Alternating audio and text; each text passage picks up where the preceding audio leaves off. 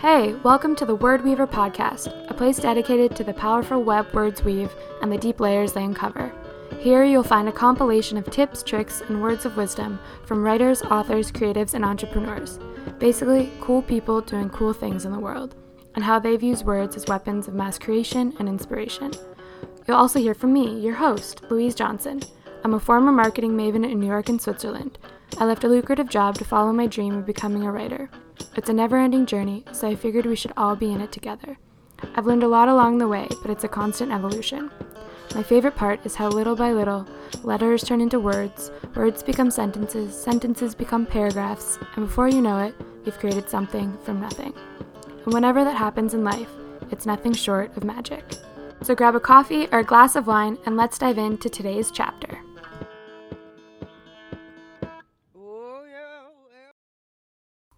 Welcome back to the Word Weaver podcast. On today's episode, I'm going to be talking to you about something that it took me a long time to really grasp, and that is the art or the ability to fall in love with boredom. It's a concept that I don't think gets talked about enough, but it is really, really, really important for anyone out there who wants to write a book and to see it through to publication, and then to do it all over again for your next book and your next book after that. Learning to fall in love with boredom is also important for just anyone in general who is striving toward a goal.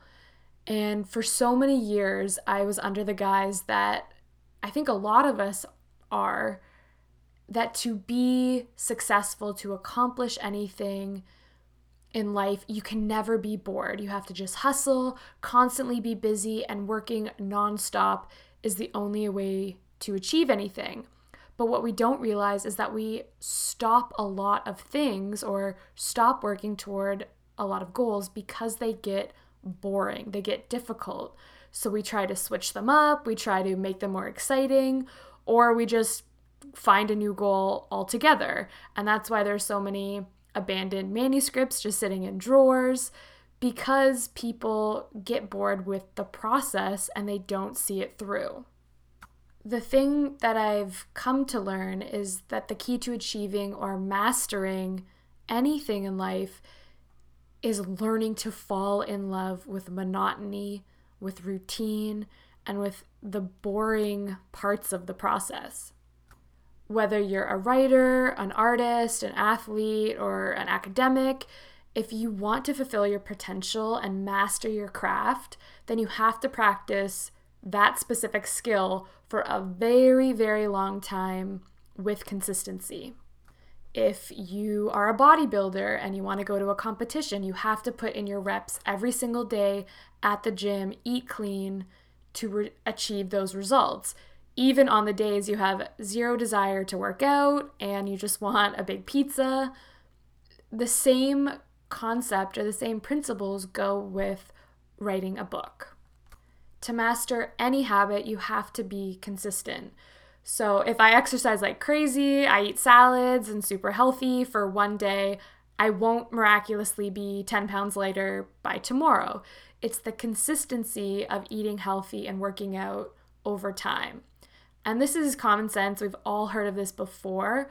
But I think what we don't talk about enough is the idea that it can be boring and that that's okay.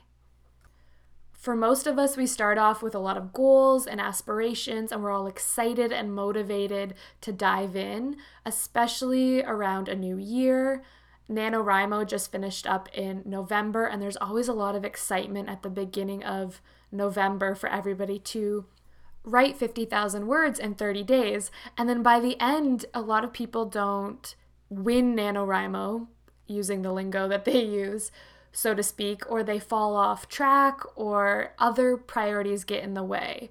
And that is very normal. That's human nature because eventually that shiny object syndrome wears off and it gets boring sitting down at your desk every day trying to write 2,500 words or whatever your target is for that session.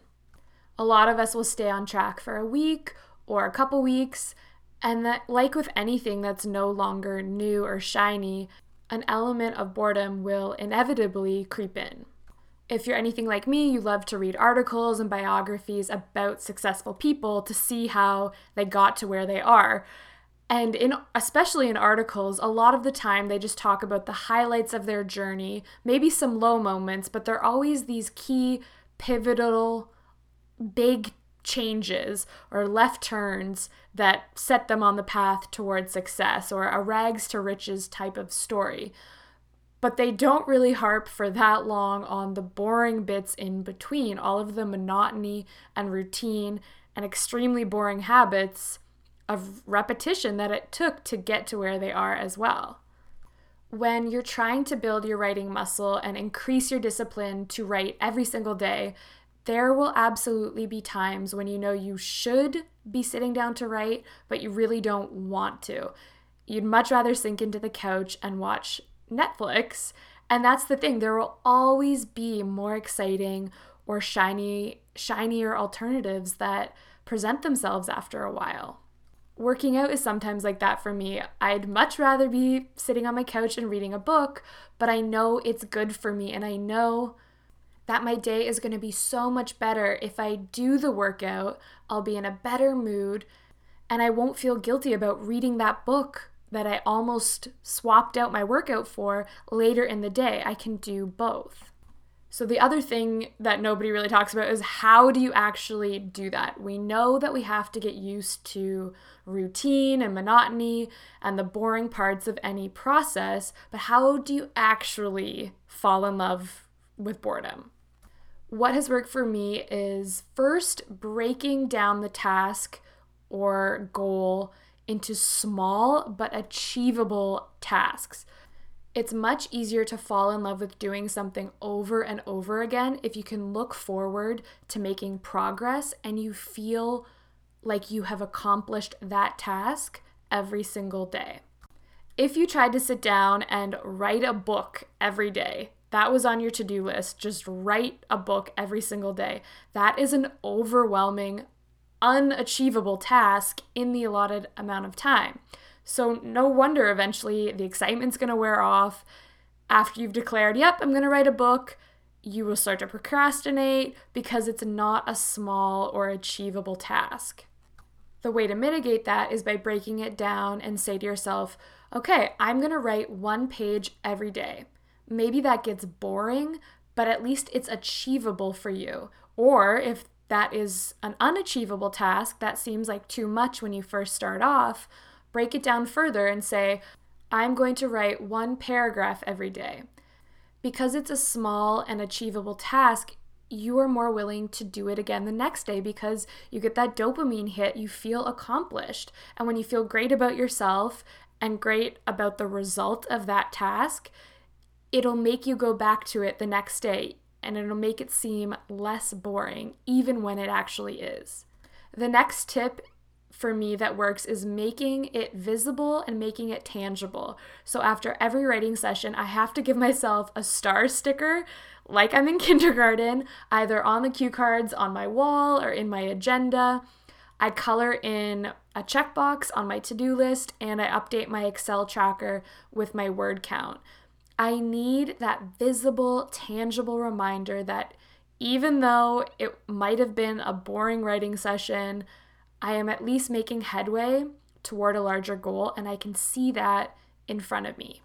My third tip is to fall in love with the result of the task rather than the task itself. So, for example, I do this a lot with working out. Now that we're all working out from home and gyms are closed, I reward myself with my cup of coffee after my workout. I love coffee. I look forward to that every single morning. So it now makes me look forward to doing my workout because at the end of it, I get a delicious hot cup of coffee.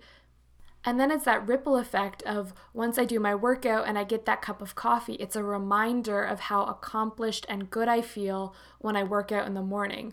So I continue to do that task every single day not because I necessarily love the act of working out, but I love the feeling of accomplishment and that delicious cup of coffee that I get as a reward after it. That's the result of the task. My next tip is what I call don't break the chain.